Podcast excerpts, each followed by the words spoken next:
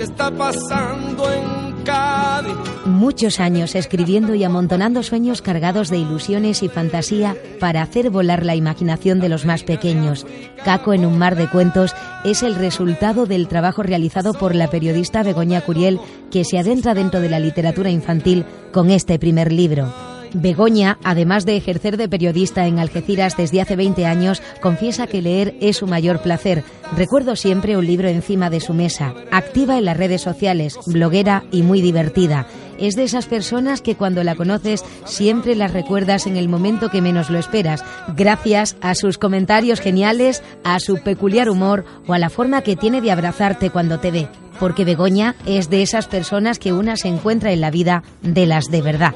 Por eso hoy ni mucho menos voy a ocultar que siento una enorme satisfacción al presentar el primero de sus libros, porque sé que plasmando ideas, viajes y fantasías sobre un papel se encuentra en su hábitat particular y hoy quiero que la conozcáis. Bueno, estaban ya amarillos, lo que eran los papelitos, estaban amarillos, estaban escondidos en algún cajón, no tanto escondidos como un poco perdidos y demás. Y bueno, ha sido una recopilación de todos ellos, algunos son más, un poquito más nuevos, pero lógicamente esto no es eh, algo que surja ahora y que ahora estas edades que tiene una, ¿verdad? Pues le haya dado ese punto. Diez relatos cortos destinados especialmente al público infantil aunque os aseguro que ilusionantes para cualquier lector. Desde la primera vez que Begoña pone en mis manos sus cuentos han pasado más de 15 años. Creía que era una idea que lamentablemente había quedado en el olvido, pero ni mucho menos. Ya lo tenemos en nuestras manos, editado por Imagenta, ella no es de las que tiran la toalla. Bueno, yo siempre he estado relacionada mucho con, el, con los cuentos. En mi casa siempre se ha leído muchos cuentos. Mi padre trabajaba en una, en una imprenta y entonces, bueno, pues mis Reyes Magos, eh, a falta de otro tipo de regalitos. Y del libro de mujercitas típico que todos nos echaban y demás. Hombre, sí, para llorar un poquito, pero luego también estaban los cuentos con final feliz y estas cosas. Entonces, eso, siempre mm, mi casa ha estado llena de cuentos, mm, entonces para mí siempre ha sido algo muy natural me ha gustado leerlos y bueno, tenerlos, verlos, tocarlos, porque a mí me gusta tocar el papel, soy un poco antigua para eso, aunque estoy reconvirtiéndome, pero sí que es cierto que, ya te digo, no es algo que venga de, de ahora, sino desde bien chiquitita. Aunque nuestra autora nació en Bilbao, vive entre nosotros desde hace tanto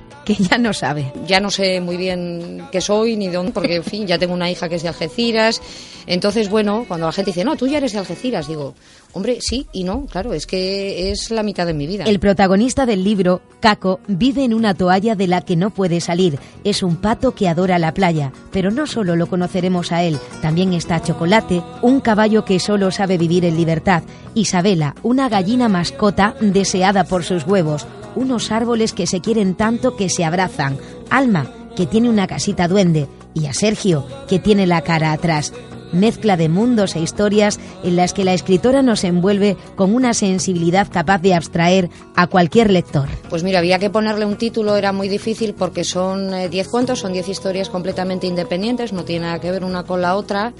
Y, había que reunirlo en un título y bueno, al ser tan distintos no encontraba un nexo de unión.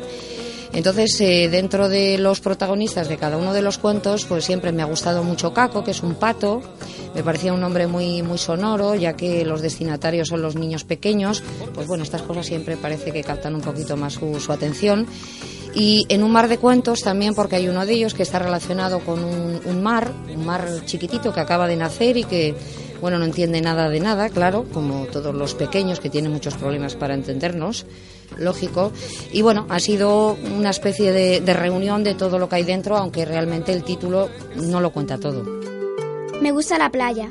Al pato Caco le encanta la playa, por eso vive en una toalla. Es un dibujo que no se puede mover, pero disfruta cuando está tumbado en la arena. A veces sus dueños se sientan encima de él, pero no le importa, porque lo que más desea en el mundo es estar a todas horas tirado en la playa. Le gusta ver a los niños haciendo castillos de arena y corriendo hacia el agua para darse un chapuzón.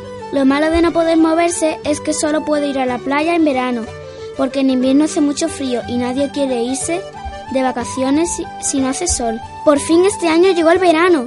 El pato Caco oía a sus dueños gritar contentos porque se iban a la playa durante unos días para ponerse morenos. Una voz dulce acompañada por la mejor de las sonrisas y los ojos más vivaces que he visto nunca. Le sumamos las ganas de contar relatos interminables que para ella son auténticas joyas que su mente atesora.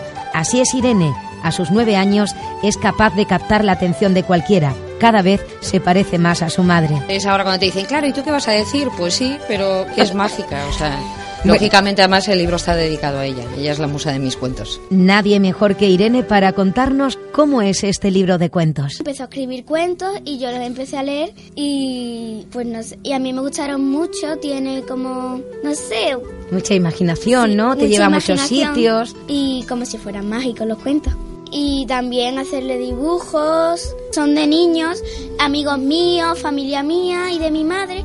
Pues en vez de que lo haga alguien profesional, pues como son libros para niños, pues que hagan los dibujos los niños. Caco en un mar de cuentos ya está a la venta. Hoy hemos podido conocer a su autora, Begoña Curiel, y a su hija Irene. Decirte mm, algo de manera mm, personal y es que bueno, estos días eh, estoy realizando entrevistas y demás, cosa que, bueno, a mí me pilla por sorpresa porque no estoy acostumbrada y a mí me, sonroja, ¿no? Pero el hecho de que puedas ser tú la que me hagas la entrevista, y te lo digo de corazón, es algo mm, que a mí me emociona especialmente, de verdad. Por eso os decía que era imposible dejar a un lado las emociones en este reportaje, porque hoy me siento especialmente orgullosa de la autora de este libro que tengo en mis manos, mi amiga Bego, con la que me quedan muchos cuentos que compartir.